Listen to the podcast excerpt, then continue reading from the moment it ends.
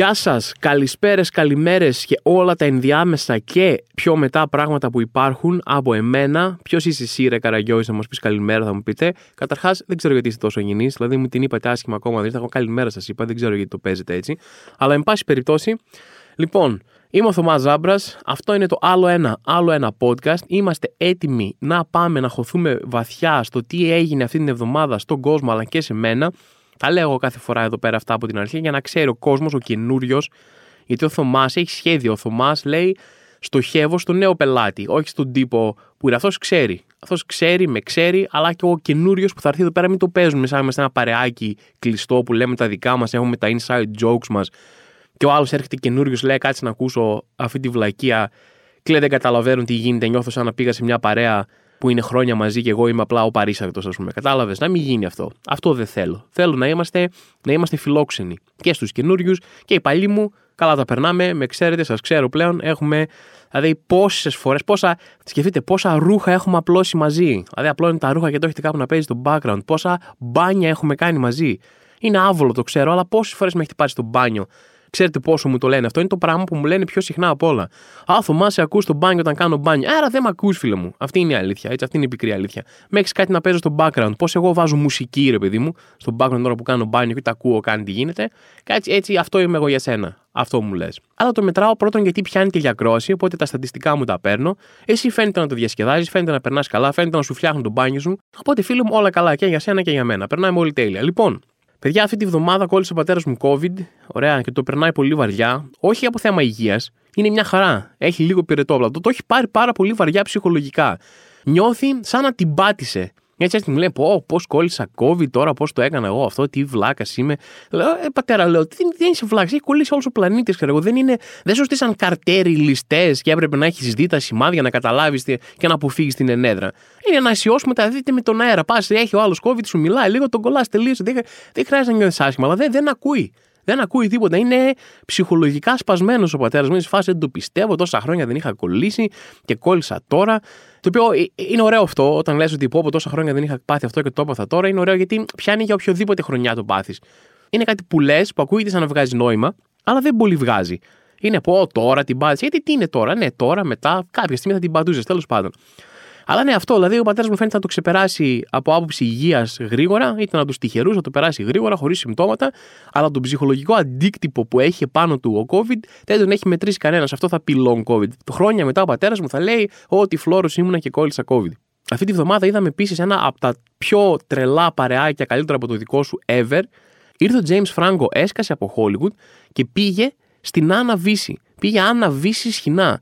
Αν βύσει σκηνά ο James Franco, δηλαδή πού να το περίμενες όταν ήσουν ένα παιδί και έβλεπες τα Spider-Man, ότι ο τύπος αυτός που έπαιζε στο Spider-Man και σε ταινίες Hollywood και είναι πασίγνωστος, αυτός ο τύπος θα άραζε, θα έπινε το ποτάκι του και θα άκουγε τα συγκοινωνούντα δοχεία. Δηλαδή είναι ένα από τα πράγματα που δεν περίμενες να συμβεί, ρε παιδί μου ποτέ, αλλά συνέβη αυτή την εβδομάδα. Επίσης, αυτή την εβδομάδα με έχει ταράξει το Spotify μου πλήρωσε, δεν πιάνει η κάρτα σου, πλήρωσε, θα χάσεις τις λίστες σου. Με... Δηλαδή, κάθε φορά που μπαίνω να ακούσω ένα τραγούδι να ξεχαστώ λίγο, έχω εκεί πέρα ένα τεράστιο κόκκινο μήνυμα. Πλήρωσε, μην είσαι φλόρος, θυμίζει τις υποχρεώσεις σου, έχει γίνει σαν μαφιόζος που έχει έρθει να έχεις πράξει. Θα πάρω την ιστορία αυτή λίγο από την αρχή. Θα μου πεις γιατί δεν λειτουργεί η κάρτα στο θα σας πω. Έχετε δει που όλες οι κάρτες χρεωστικές, ενώ πιστοτικέ κτλ. έχουν πάνω μια ημερομηνία λήξης που λένε, ξέρω εγώ, 7ο του 2025. Ε, ωραία. Εμένα ποτέ καμία μου κάρτα δεν πρόλαβε να λήξει. Δεν ξέρω ποιος είσαι εσύ αυτός ο τύπος που καταφέρνει και κρατάει τις κάρτες μέχρι να λήξουν. Εγώ τις έχω χάσει όλες. Τις χάνω συνήθως μέσα στο εξάμεινο. Έτσι. Κάνω τόσες δηλώσεις για κλοπή κάρτας και ακύρωση κάρτας στην τράπεζά μου, που η τράπεζά μου παίζει να νομίζει ότι μένω στον Gotham. Ωραία, κάνει καλά. Ο τύπος Ρε, δεν γίνεται. Ρε. Ο τύπος τον κλέβουν κάθε δύο εβδομάδες, του κλέβουν μία κάρτα. Δεν γίνεται. Έχει, έχει τελειώσει το πλαστικό στον κόσμο. Έχουμε πρόβλημα. Ξέρω, ας πούμε κτλ. Αλλά ναι, δεν προλαβαίνω ποτέ. Άμα είσαι τόσο γαμάτος ενήλικας που καταφέρνεις και λες: Α, αυτή η κάρτα μου έλεξε γιατί την έχω 10 χρόνια. Μπράβο σου, σε ζηλεύω, σε θαυμάζω, αλλά εγώ δεν το έχω καταφέρει ποτέ στη ζωή μου αυτό. Έτσι λοιπόν έχασα την κάρτα μου τώρα και έπρεπε σιγά σιγά να την ανανεώσω παντού γιατί είχε την παλιά μου κάρτα. Άρχισαν να μου στέλνουν όλοι μαζί, Θωμά, πλέρωνε, τι γίνεται εδώ, γιατί δεν πληρώνεις κτλ. Και για κάποιο λόγο μου έμεινε τελευταία του Spotify. Είναι το μόνο που δεν έχω αλλάξει ακόμα την κάρτα μου. Έληξε πιο αργά από τα υπόλοιπα. Και για κάποιο λόγο, δεν ξέρω αν το παθαίνετε αυτό, που έχετε να κάνετε μια, ένα, μια μικρή εργασία που φαίνεται πάρα πολύ μικρή, φαινομενικά, ρε παιδί μου, στο μάτι. Λες, αυτό πρέπει να κάνω, αυτό πρέπει να πάρω ένα γάλα, πρέπει να πετάξω αυτά τα σκουπίδια, κάτι, ένα πολύ μικρό πράγμα. Αλλά για κάποιους λόγους το καθυστερείς, το καθυστερείς, το καθυστερείς και όσο περισσότερο το καθυστερείς, τόσο πιο δύσκολο είναι για κάποιο λόγο να το εκτελέσεις. Αυτό ακριβώς έχω πάθει τώρα με το Spotify. Μου βγαίνει αυτό συνέχεια, αλλά το πληρώσω μετά, το πληρώσω μετά. Και τώρα νιώθω ένα αίσθημα ντροπής απέναντι στο Spotify που το έχω καθυστερήσει τόσο. Λες και το Spotify μετράει πόσες μέρες το έχω καθυστερήσει ή άμα τον ενδιαφέρει προσωπικά. Είναι φάση ένα αυτοματοποιημένο μήνυμα. Δεν είναι κάποιος από πάνω, ένας υπάλληλος και λέει ρε Θωμά, βρε Θωμά, ρε αγορίνα μου, έχουν περάσει τόσες μέρες. Ντροπή σου, ρε άνθρωποι. Δηλαδή δεν υπάρχει αυτό το πράγμα. Αλλά εγώ ντρέπομαι το Spotify μου, ντρέπομαι την εφαρμογή μου. Και επειδή μου το έχει ζητήσει τόσες φορές και δεν το έχω κάνει, τώρα μου φαίνεται πολύ δύσκολο να μπω να πληρώσω. Με αγχώνει, μπαίνω να ακούσω ένα τραγούδι, έχω ξεχάσει το μεταξύ ότι δεν πληρώνω και θα μου εμφανιστεί το μήνυμα. Μπαίνω χαρούμενος να ακούσω ένα τραγούδι, πετάει μεγάλο κόκκινο μήνυμα, Θωμά δεν έχεις πληρώσει, πλήρωνε και κατευθείαν προσπαθώ να καταπνίξω το άγχος μου και να μπω σε άρνηση και μου, όχι, όχι, όχι, όχι, όχι, όχι, κάτσε να βάλω ένα τραγουδάκι. Ωπ, ωπ, ωραία τραγούδι. Α, μια χαρά. Δεν έχω υποχρεώσεις, δεν έχω να πληρώσω τίποτα. Είναι όλα μια χαρά.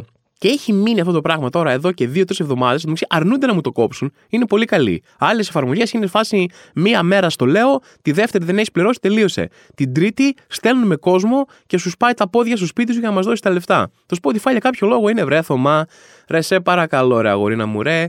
Ρε Θωμά, πλήρωνε, ρε. Ρε Θωμά, θα χάσεις τα τραγούδια στις λίστες που έχεις κτλ. Ρε σε παρακαλώ, βλέπεις το ξεκρατάω. Επειδή είσαι παλιός στην εφαρμογή, σε σέβομαι, σε κρατάω, κάνω, αλλά δείξε κι εσύ λίγο φιλότιμο. Κάνε κάτι. Και τίποτα εγώ, παιδιά. Τίποτα. Και τρέμω τη μέρα που θα μπω και θα μου πούνε Θωμά, εξάντλησα, κατάφερες και εξάντλησες ακόμα και την υπομονή του Spotify. Ακόμα και τα, τα παρατάμε, σε κόβουμε. Τελείωσε. Πάνε οι λίστες σου. Πάνε οι λίστες σου με τραγούδια Britney Spears και NSYNC που έχεις βάλει για να ακούς το μπάνιο, όπως ακούν οι άλλοι το podcast σου. Πάνε όλα αυτά, τελείωσε, είχες την ευκαιρία σου, την έχασες. Αυτή την εβδομάδα, παιδιά, επίσης έφαγα μία από τις μεγαλύτερες απογοητεύσεις που μπορείς να φάσει στη ζωή σου.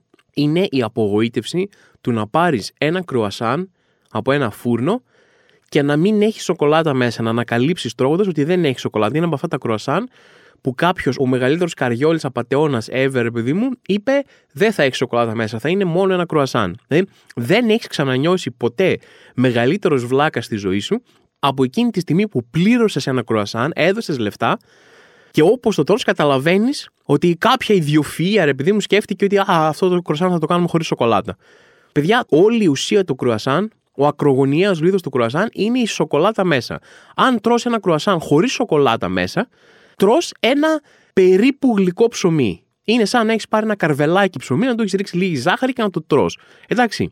Και κάθε φορά που το κάνεις αυτό, κάθε φορά που τρώσει ένα κρουασάν και αρχίζεις και συνειδητοποιείς ότι μάλλον δεν έχει σοκολάτα μέσα, μπαίνεις σε άρνηση. Λες, δεν μπορώ να πιστέψω ότι έκανε τέτοια βλακεία και λες, ίσως δεν έχω φτάσει ακόμα κάτω που είναι η σοκολάτα, ρε παιδί μου. Κάτσε να δαγκώσω και δαγκώνεις στην τρίτη μπουκιά, τέταρτη μπουκιά και λες, ε, μήπως είναι λίγο, μήπως έχει λίγη σοκολάτα, πω παλεύεις. Γιατί θες τη σοκολάτα, δεν μπορείς να δεχτείς ότι έκανες βλακεία. Γιατί σκέφτεσαι ότι δεν μπορεί, ρε παιδί μου, να πήγα στον πολιτή να πάρω ένα σκέτο ψωμί κρατσανιστό απλά και να μην μου είπε τίποτα. Γιατί ναι, ρίχνω ευθύνη, ρίχνω ευθύνη και σε μένα, είμαι βλάκας, πήρω το κολασάν χωρίς σοκολάτα, αλλά ρίχνω ευθύνη και στον πολιτή. Διότι ο πολιτής αυτός, όταν σε βλέπει να αγοράζεις ένα άδειο κρουασάν, θα έπρεπε να λέει κάτι. Δεν μπορεί να λέει στο μυαλό του, αυτός ο τύπος ίσως είναι από αυτούς τους ανθρώπους που θέλει ένα σκέτο κρουασάν χωρίς σοκολάτα μέσα. Οπότε ας μην πω τίποτα. Όχι. Πρέπει να με προειδοποιήσεις κανονικά. Ξέρετε τι θα έπρεπε να γίνεται όταν πας να αγοράσεις ένα κρουασάν χωρίς σοκολάτα, θα έπρεπε να βγαίνει ένα αντίστοιχο μήνυμα με αυτά που βγαίνουν στο Word, ας πούμε, όταν πας να κλείσει το αρχείο, αλλά δεν το έχεις αποθηκεύσει και σου λέει ε, Δεν έχεις αποθηκεύσει το αρχείο, σίγουρα θέλετε να προχωρήσετε. Έτσι ακριβώς θα έπρεπε να γίνεται. Να παίρνεις το κρουασάν, να πας να το πληρώσεις και να σου λέει ο πολιτής, από φίλε μου, αυτό το κρουασάν δεν έχει σοκολάτα μέσα. Θέλετε σίγουρα να προχωρήσετε; Και λες, Ω, φίλε μου, δόξα τω Θεώ, ευτυχώς όχι. Σε ευχαριστώ πάρα πολύ, είσαι ένας υπεύθυνος πολιτής. Τρέχεις μια επιχείρηση σωστά. Μπράβο σου. Εν τω μεταξύ, μιας και έβγαλα την καινούργια μου κάρτα, είπα αρχίζω να τη χρησιμοποιώ, και όχι για να σπάσω κοκαίνες, θα κάνω την κλασική φάση με την κάρτα που αγοράζεις πράγματα. Άντε, λέω, θα αγοράσω πράγματα την καινούργια κάρτα, να τη χαρώ, είναι και ωραίες, τι έχουν κάνει ωραίες τώρα. Πάνε αυτές τι παλιές κάρτες που ξέρετε, παιδιά, τις έχουν ανανεώσει full. Και συνειδητοποίησα κάτι. Μπήκα ρε παιδί μου online να αγοράσω δύο-τρία πράγματα που ήθελα. Έτσι και συνειδητοποίησα πόσο έχουν αλλάξει οι αγορές πλέον που υπάρχουν online καταστήματα και κριτικές online. Παλιότερα ήθελες να αγοράσεις μία μπρίζα, είχε χαλάσει μπρίζα στο σπίτι σου, ήθελες να αγοράσεις μία μπρίζα, πήγαινες σε ένα μαγαζί, του έλεγες Θέλω μία μπρίζα, σου έφερνε μία, δεν υπήρχε δεύτερη επιλογή καν. Έτσι και έκανες κανένα αστείο να του πεις: Μπορώ να δω καμία άλλη να είναι λίγο πιο όμορφη, καμία. Θα έτρωγες φαλιάρα. Και έδωσε σφαλιάρα τον πολίτη, πει τι δεύτερη, ρε, τι θε, θες όμορφη μπρίζα, που μένεις στο παλάτι του Βερσαλιών, μένεις. Τι δεύτερη μπρίζα αυτή, αυτή έχουμε μόνο. Ή στη χειρότερη να σου έλεγε μια στιγμή να πάω να κοιτάξω πίσω. Ωραία, αυτό το μαγικό μέρος, ένα μαγικό πίσω που είχαν όλα τα μαγαζιά στα 90s, που σου έλεγαν πάω να κοιτάξω πίσω, δεν είχε τίποτα μπροστά. Και του έλεγες ρε φίλε, κάθε φορά που σου ζητάω κάτι, πας και κοιτάς πίσω. Μήπως καλύτερα να κάνεις το πίσω μαγαζί και εδώ να το έχεις εδώ πίσω, γιατί δεν έχει τίποτα. Τέλος πάντων. Τώρα σε πιάνει τρέλα. Λες, δεν μπορώ να αγοράσω μια πρίζα. Έτσι, θέλω να κάνω έρευνα αγοράς για την πρίζα. Πας και κοιτάς, πατάς καλύτερες πρίζες 2022 και ψάχνεις να βρεις την καλύτερη. Τι νόημα έχει να πάρεις μια καλή πρίζα και κοιτάς χιλιάδες πρίζες. Σκρολάρεις, σκρολάρεις, διαβάζεις κριτικές. Κάθεσαι και διαβάζεις 10-20 κριτικές για μια πρίζα να δεις ο τύπος που την πήρε του άρεσε, του βγήκε καλή. Ήταν καλό το πλαστικό, δίνει καλά ρεύμα, ρε παιδί μου. Και κάθεσαι και διαβάζεις χιλιάδες κριτικές και όχι μόνο αυτό, αλλά αυτές οι κριτικές επηρεάζουν 100% το αν θα αγοράσεις κάτι. Δηλαδή, θες να πάρεις μια τηλεόραση, κάθεσαι και διαβάζεις κριτικές, χιλιάδες κριτικές από αγνώστους που δεν ξέρεις ποιοι είναι, δεν ξέρεις πώς ζουν τη ζωή τους, δεν ξέρεις τι νοημοσύνη έχουν, αλλά παίρνεις όλα αυτά που λένε στην κριτική ως 100% έγκυρα. Διαβάζεις, σου αρέσει μια τηλεόραση, λες κάτι να δω κριτικές, μπαίνεις, πας να διαβάσεις μια κριτική και λέει Θανάσης 1989. Διαβάζεις, λέει πολύ καλή τηλεόραση και λες, ωραία, τελείωσε. Αυτό ήτανε, ήθελα να την αγοράσω και πριν, τώρα όμως που είπε ο Θανάσης ότι είναι καλή, τελείωσε. Γιατί ο Θανάσης ξέρει, ο λόγος του είναι Ευαγγέλιο για μένα. Ο Θανάσαρος, ρε, πλάκα μου κάνεις. Μου φαινόταν λίγο ακριβή η τηλεόραση, να σου πω την αλήθεια, αλλά τώρα που είπε ο Σάκης ότι η τηλεόραση είναι καλή, τελείωσε. Πάει, την αγόρασα, έφυγε, κλικ. Και το φοβερό είναι επίσης ότι μπορεί να κάθεσαι να διαβάζεις κριτικές ώρες για κάτι που θέλεις να αγοράσεις, για μια τηλεόραση, ας πούμε, ρε παιδί μου πάλι. Δηλαδή βάζει κριτικές ώρες. Καλή κριτική, γαμάτη κριτική, τέλεια τηλεόραση, φανταστική, φοβερά χρώματα, φοβερό value for money. Όπου, όπου λες, ωραία, μια χαρά, φτάνει σε μια κριτική. Είναι ένας τύπος που έχει γράψει απλά δεν κάνει. Αυτό, λιτός, λακωνικός, έχει πετάξει το ένα στεράκι του και τώρα έχεις διαβάσει κυριολεκτικά 249 κριτικές και αυτή η επόμενη κριτική είναι ένας τύπος που γράφει δεν κάνει και λες, όπα, τελείωσε. Κάτσε, δεν μπορώ να γράψω την τηλεόραση τώρα. Γκρεμίζεται όλη η καλή εικόνα που είχες για την τηλεόραση. Με αυτή τη μοναδική αρνητική κριτική. Λες, όχι, μαλακίες. Ε, δεν την παίρνω αυτή την τηλεόραση. Δεν γίνεται, ρε φίλε. Μα λένε όλοι καλά λόγια, σου λένε οι φίλοι Όχι, ο Batman 1, 2, 3 λέει ότι δεν κάνει. Τελείωσε, δεν με νοιάζει τι λένε οι άλλοι, δεν αγοράζω αυτό το μπάχαλο. Δεν αγοράζω, θα το πετάξω στα σκουπίδια με το που το πάρω. Ο τύπος λέει δεν κάνει, γιατί το λέει αυτό. Μα δεν ξέρεις ποιος είναι, δεν με νοιάζει. Δεν κάνει. Τελείωσε. Έφυγα. Έχουν αλλάξει πάρα πολλοί αγορές. Έχει γίνει αυτό το πράγμα, αυτό, αυτό το περίεργο πράγμα. Παιδιά πιάσανε λέει την Εύα Καηλή και από ό,τι φαίνεται και καμιά εικοσαριά ακόμα πολιτικούς να χρηματίζονται να παίρνουν λεφτά από το Κατάρ για να επηρεάζουν αποφάσεις εκεί στο Ευρωκοινοβούλιο που είναι υπέρ τους και να δεν ξέρω να περνάνε τροπολογίες, να βοηθάνε λέει την εικόνα του Κατάρ κτλ. κτλ. Και μόλις το διάβασα αυτό, λέω, Ε, το διάλογο. Καλά, πολιτικοί που τα παίρνουν. Λέω και συγκεκριμένα ευρωβουλευτές, δηλαδή βουλευτές σε ένα παντελώς άσκοπο πολιτικό σώμα, γεμάτο από άσχετους από πολιτικοί ανθρώπους, που είναι όλη την μέρα ξάπλα και δεν κάνουν τίποτα και έχουν πάει εκεί πέρα σχεδόν αποκλειστικά για προσωπικό όφελος. Χρηματίζονται και αυτοί οι άνθρωποι. Ε, δεν είναι να εμπιστεύει σε κανέναν πια σε αυτή τη ζωή, ούτε την ίδια σου τη μάνα. Άμα τα παίρνουν και οι ευρωβουλευτές, ε, δεν ξέρω τι άλλο να πω, τι να περιμένω από αυτή τη ζωή. Και μάλιστα λέει υπάρχουν ενδείξεις ότι είναι βαθύτερο πρόβλημα και υπάρχουν πολλοί πολιτικοί που τα παίρνουν, ευρωβουλευτές, και δεν είναι μόνο αυτοί οι 20. Και λέω, Αμάν, τι πάθαμε. Δεν ήταν μόνο αυτοί οι 20. Εγώ νόμιζα ότι έτυχε, ρε παιδί μου, ήταν 10-15 άτομα που απλά έτυχε να τα παίρνουν. Αλλά όχι, παιδιά, λέει η αστυνομία, το πρόβλημα δείχνει βαθύτερο. Τα πράγματα γενικά δεν δείχνουν πολύ καλά για τους ανθρώπους που πιάσαν τώρα, ειδικά για την Καηλή, ας πούμε. Δηλαδή, το πρώτο κομμάτι, το πρώτο άσχημο σημάδι για την ίδια ήταν ότι το πρώτο δευτερόλεπτο της σύλληψής της δεν είχε προλάβει καν να φτάσει στα ειδησιογραφικά μέσα. Το κόμμα της την πέταξε. Σαν χρησιμοποιημένο χαρτομάντιλο. Κατευθείαν, όπου διαγραφή κόμματος τελείωσε. Γεια σου. Ματσέτα, άντε γεια, τα λέγαμε Καηλή. Οπότε, όσο και αναγκαστικά το κόμμα τώρα θα τηρήσει μια στάση, Α, εμείς δεν ξέραμε καθόλου, δεν το πιστεύω αυτό. Δηλαδή, είναι πρώτη φορά που ακούστηκε βουλευτές του Πασόκ να κλέβουν λεφτά. Εμείς δεν ξέραμε τίποτα και πού ακούστηκε αυτά τα πράγματα και ε, βουλευτές του Πασόκ τώρα να χρηματίζουν, αν είναι δυνατόν, δεν ξέραμε τίποτα. Αλλά είναι προφανές ότι τα πράγματα ήταν σοβαρά και το ήξεραν. Διότι δε, με το που ακούστηκε έγινε. Ούτε καθίστε να δούμε λίγο παιδιά, θα δούμε πώς θα πάει, θα αποφανθεί η δικαιοσύνη, τίποτα. Άντε γεια, τσακ, τσακ, μπαμ, έφυγες. Το δεύτερο πράγμα που δεν δείχνει καλό, ρε παιδί μου, για την ίδια είναι ότι κατηγορήθηκε ότι παίρνει μαύρα λεφτά από το Κατάρ για να εξυπηρετήσει συμφέροντα του Κατάρ στο Ευρωκοινοβούλιο. Μετά πήγαν στο σπίτι της και βρήκανε λεφτά χήμα μαύρα Εντάξει, χήμα, χυμαδιό, λεφτά, εκατοντάδες χιλιάδες ευρώ, ευχαριστήρες κάρτες από το Κατάρ, γράμματα από το Κατάρ κτλ. Δηλαδή, όταν κατηγορήσει ότι παίρνεις λεφτά από το Κατάρ για να το εξυπηρετείς και πάμε σπίτι σου και βρίσκουμε λεφτά και ευχαριστώ από το Κατάρ, ε, δεν δείχνουν καλά τα πράγματα για σένα. Είναι σαν να σε πιάσαμε με το, με το πιστόλι πάνω από το πτώμα, ρε παιδί μου. Εντάξει. Αλλά το μόνο που θα μπορούσε να έχει κάνει για να φαίνεται πιο ένοχη σε αυτό το σημείο θα ήταν να έχει γράψει τον τοίχο με μπολιά, ρε παιδί μου, με σπρέι. Τα παίρνω από το Κατάρ. Μαύρα λεφτά δεν θα με πιάσετε ποτέ κουφάλες. Χαχαχαχα. Είχε λέει περίπου 600.000 ευρώ χήμα στο σπίτι. Ε, και λέω εγώ ρε παιδιά, εντάξει, πώς κάνεις. Δεν μπορεί να το σούπερ μάρκετ, ας πούμε, ρε παιδί μου, να έχει πάει να κάνει ένα σούπερ μάρκετ του μήνα. Έχει δει τις τιμές στο σούπερ μάρκετ που έχουν φτάσει τώρα. Με 600.000 ευρώ δεν παίρνεις τίποτα πια.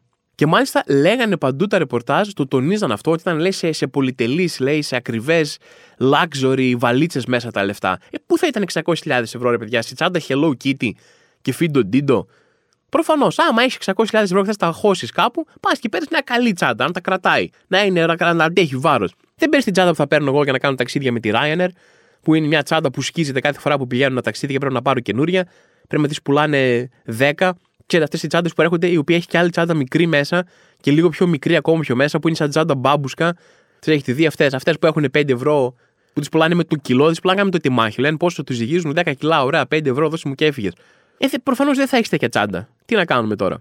Η ίδια δηλώνει μέσω του δικηγόρου της, δηλώνει αθώα. Παιδιά, πέσαμε από τα σύννεφα. Δεν το πιστεύω. Πρώτη φορά πιάνουν κάποιον άνθρωπο να κλέβει και λέει ότι είναι αθώο. Συνήθως το πρώτο πράγμα που γίνεται με το που σε πιάνουν να κλέβεις, λες: Ναι, ρε παιδιά, ναι, ρε μπαγάσει τα έκλεβα. Νόμιζα θα γλιτώσω, αλλά με πιάσατε. Είμαι τίμιος, θα το πω. Δεν θα σας ταλαιπωρήσω πολύ. Χώστε με φυλακή, τα έχω πάρει. Αλλά έχει γίνει λίγο ντόρος, ρε παιδί μου, γιατί την πήγανε σε κάτι φυλακές που είναι λίγο σαν να έχει πάει διακοπές. Βγαίνουν κάτι φωτογραφίε από τα κελιά, που είναι ωραία σαν δωματιάκια, είναι σαν Airbnb να πούμε και έχει αυλή, λέει, και κάνουν δραστηριότητες κτλ. Και έχουν γανακτήσει όλοι και λένε τι είναι αυτά, σε τι συνθήκες κρατούνται κτλ. Και, και θα σας πω κάτι, το καταλαβαίνω. Το καταλαβαίνω από τη μία πλευρά. Καταλαβαίνω να βλέπεις ότι ο άλλος είναι φυλακή σε ανθρώπινες συνθήκες και να εκνευρίζεσαι, γιατί λες ότι εμένα, άμα με πιάσουν να κλέβω 100 ευρώ, έτσι. Ε, για 20 ευρώ σε πυροβολάνε στο κεφάλι στην Ελλάδα, αλλά πες ότι κλέβεις ρε παιδί με 100 ευρώ, άμα είναι να με βάλουν φυλακή και δεν με σκοτώσουν πρώτα, θα με βάλουν σε ένα μπουντρούμι Ωραία, στα κάτραγα σε μια τρύπα στον τοίχο που θα είναι χάλια, θα έχει κατσαρίδες και μπουντίκια κτλ. Και, και η άλλη, επειδή έχει λεφτά, επειδή έχει εξουσία, επειδή είναι αυτή που είναι, την πήγαν στη φυλακή και μου είναι φυλακή spa resort, ξέρω εγώ, πέντε αστέρων. Και έχεις δίκιο να αγανακτεί γι' αυτό. Έχεις δίκιο, θα έπρεπε να είναι σε όλο το φάσμα η ίδια αντιμετώπιση. Είτε έχεις λεφτά, είτε έχεις εξουσία, είτε δεν έχεις τίποτα από τα δύο. Έτσι το καταλαβαίνω. Από τη μία καταλαβαίνω αυτό το point, από την άλλη δεν θα έπρεπε να αγανακτούμε και να λέμε τι είναι αυτά όταν βλέπουμε μια φυλακή που κρατούνται οι άνθρωποι σε ανθρώπινες συνθήκες. Το ξέρω ότι οι φυλακισμένοι έχουν πάρει σε όλο τους το φάσμα, είτε έχουν κάνει 15 δολοφονίες, είτε έχουν κλέψει 100 εκατομμύρια ευρώ, είτε απλά δεν μπορούσαν να πληρώσουν τα χρέη τους και είναι φυλακή. Για μας είναι το ίδιο. Α, λες φυλακισμένο. Όταν λες φυλακισμένος, δεν σκέφτεσαι έναν τύπο που μπήκε φυλακή γιατί δεν είχε να πληρώσει τα χρέη του. Σκέφτεσαι έναν τύπο που είναι, ξέρω εγώ, ο Τζάκο Αντεροβγάλτη. Αν δεν είναι όλοι έτσι, δεν θα έπρεπε να απαιτούμε οι φυλακισμένοι, ό,τι και να έχουν κάνει, όσο βαριά κάνει τα εγκλήματά τους, να κρατούνται σε συνθήκες κράτησης τύπου πειρατικό πλοίο, μπουντρούμι, ξέρω κτλ. Δεν θα έπρεπε να είναι. Θα έπρεπε όλα τα κελιά να δείχνουν σαν αυτό της Καηλή. Καταλαβαίνω γιατί να ανεβριάσει τώρα, γιατί εσύ αν έχεις κάνει φυλακή δεν έχεις κάνει σε τέτοιες συνθήκες και ούτε θα κάνεις ποτέ, αν είσαι ένας μεροκαματιάρης άνθρωπος. Και καλά κάνεις και εκνευρίζεσαι που οι άλλοι επειδή είναι πλούσια την έχουν κλείσει στο σπα αλλά παρόλα αυτά θα έπρεπε να κινούμαστε σαν κοινωνία και αυτό που να απαιτούμε να είναι όλες οι φυλακές έτσι. Όχι να είναι και η καηλή σε μπουντρούμι. Την προηγούμενη εβδομάδα σχολιάσαμε εκτενώς την ε, φάση με τον πυροβολισμό στο κεφάλι του 16χρονου παιδιού, παιδί μου, τον αστυνομικό. Και είχα ξεχάσει να αναφέρω, γιατί μόλις είχε σκάσει, ρε παιδί μου, και αυτό σαν γεγονός και ήταν πιο σημαντικό να εστιάσουμε στον άξιο πυροβολισμό, ότι την ίδια μέρα που έγινε αυτό το περιστατικό, την ίδια μέρα που έχουμε ένα περιστατικό αστυνομικής εγκληματικής ευθύνης ξανά, για άλλη μια φορά στην Ελλάδα, αποφάσισε η κυβέρνηση να πει: Παιδιά, δίνουμε 600 ευρώ ε, φάπαξ σε όλους τους αστυνομικούς, σε όλα τα αστυνομικά σώματα. Πάρτε λεφτά.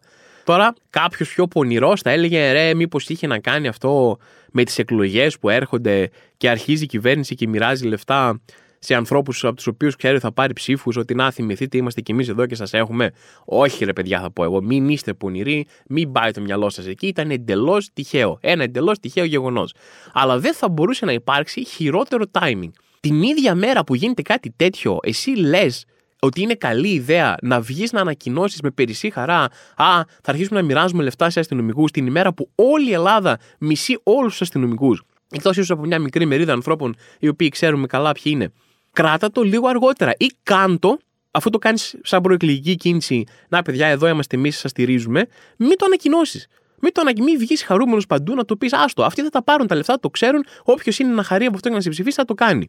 Και θα σου πω και το άλλο. Δεν χρειάζεται να δώσεις άλλα λεφτά στους αστυνομικούς για να σε ψηφίσουν είναι ένα σώμα από το οποίο είναι ένα συντηρητικό σώμα από το οποίο παίρνεις το μάξιμο δυνατό που θα μπορούσες να πάρεις από ψήφους. Φτάνει. Δώστα σε κανέναν άλλον. Δώστα σε κανέναν άλλον που σε συχαίνεται. Σμπρώξε προς τα εκεί. Δηλαδή όλα εγώ θα σας τα λέω. Τέλος πάντων, δεν θέλω να βοηθάω την Νέα Δημοκρατία τώρα με προτάσεις. Απλά δεν μπορώ να καταλάβω πώς κινούνται σαν κυβέρνηση. Σε αυτή την ψηφοφορία λοιπόν για αυτά τα 600 ευρώ πήγανε όλα σκατά. Κανένα κόμμα δεν αντέδρασε όπως θα έπρεπε να έχει δράσει, ίσως κάποια μικρά ξέρω όπω η μέρα κτλ. Δηλαδή ο ΣΥΡΙΖΑ ψηφίζει αρνητικά. Λέω δεν είμαστε υπέρ αυτού. Και μετά την επόμενη μέρα το ξανασκέφτεται λίγο και λέει: Πω, πω, κάναμε βλακία. Λες, έρχονται εκλογές τώρα. Δεν μας γουστάρουν που δεν μας γουστάρουν αστυνομικοί. Έτσι, καλώ δεν έχουμε ισχυρή εκλογική βάση εκεί. Αν ψηφίσουμε και κατά αυτό, θα φάμε ξύλο. Και τι κάνουν. Σε μια κοσμοϊστορική απόφαση αλλάζουν την ψήφο τους. Ψηφίζουν τη μία μέρα κατά του επιδόματος και την άλλη μέρα λένε: Παιδιά, κάναμε λάθος. Τι λάθος κάνατε, ρε πώς γίνεται να κάνει. Ενώ δεν είναι. Α, έβαλα το, το κινητό μου στο ψυγείο, έκανα λάθος, ξέρω εγώ, εκείνη τη στιγμή ήμουν αφηρημένος. Δεν γίνεται να ψηφίσεις κάτι και μετά να αλλάξεις γνώμη την επόμενη. Δηλαδή, πραγματικά, ακόμα και να ήθελες όντως να θεωρούσες καλύτερη ιδέα εν τέλει να ψηφίσεις υπέρ, τώρα άστο, τελείωσε. Δηλαδή, θα, δεν θα κερδίσεις τίποτα από αυτό. Και και το Κομμουνιστικό Κόμμα Ελλάδας για κάποιο λόγο, παρόλο που συνεχίζει στις ανακοινώσεις της, στα καταστατικά της, στα συνέδριά της να λέει ότι η αστυνομία είναι ένα όργανο το οποίο σκοπό έχει όχι να προστατεύσει την εγκληματικότητα, αλλά να προστατεύσει τα κεκτημένα και τα δικαιώματα των προνομιούχων, ωραία, και των επιχειρηματιών, παρόλο που αυτή είναι η μόνιμη στάση της προ το σώμα τη αστυνομίας, για κάποιο λόγο ψήφισε υπέρ. Για κάποιο λόγο θεώρησε καλή ιδέα, ρε παιδί μου, ότι δεν ξέρω, πέσει να τους τύπησε, Α, είναι εργάτες να πάρουν λεφτά, αλλά δεν. δεν, δεν επικοινωνιακά μηδέν νόημα ιδεολογικά μηδέν νόημα. Γενικά ήταν ένα θέμα από το οποίο δεν βγήκε κανένας κερδισμένος επικοινωνιακά. Δεν έχω ιδέα με ποιον τρόπο σκέφτονται και κινούνται άνθρωποι σε αυτά τα κόμματα. Αυτά που λέτε φίλες και φίλοι με αυτή την εβδομάδα έγινε πάλι χαμός. Δεν, δεν, δεν βαριόμαστε. Δεν βαριέσαι εύκολα σε αυτή τη χώρα και σε αυτή τη ζωή. Το μόνο σίγουρο είναι ότι δεν θα περάσει βαρετές ήρεμες ημέρες. Εν πάση περιπτώσει, αυτά είχα να σας πω για αυτή την εβδομάδα. Θέλω να σας πω, α, ωραία. Καταχρώμε πάλι το χρόνο στο τέλος του podcast, γιατί είναι δικό μου και θέλω να σας πω αυτή τη φορά απλά ευχαριστώ. Κάναμε δύο πολύ ωραίες παραστάσεις σε Καβάλα και Βόλο το προηγούμενο δίμερο. Περάσαμε πάρα πολύ ωραία, πολύ ωραίες παραστάσεις. Ευχαριστώ πάρα πολύ. Τώρα για λίγο καιρό θα είμαι μόνο Αθήνα. Ρωτάτε πολύ άμα θα έρθω για παραστάσεις κάπου αλλού. Για λίγο καιρό θα είμαι μόνο Αθήνα. Θα παίξω 15 και 16 Δεκεμβρίου. Παίζω Λευκοσία, και Λεμεσό στην Κύπρο. Αλλά γενικά τώρα θα είμαι μόνο Αθήνα. Έχω κάποιες παραστάσεις που έχουν μείνει για Δεκέμβριο. Λογικά η παράσταση θα συνεχιστεί και τον Ιανουάριο. Τώρα βλέπω λίγο ε, τι παίζει με χρόνο και τι παίζει με το χώρο. Θα συνεχιστεί μάλλον, ρε παιδί μου, τον Ιανουάριο. Αλλά παρόλα αυτά, εγώ σας περιμένω. Έχουν μείνει λίγες εισιτήρια για τις παραστάσεις στην Αθήνα Δεκεμβρίου. Οπότε, άμα είναι να έρθετε, τρέξτε, κάντε τα κουμάντα σας. Λοιπόν, τα λέμε την επόμενη εβδομάδα. Γεια σας.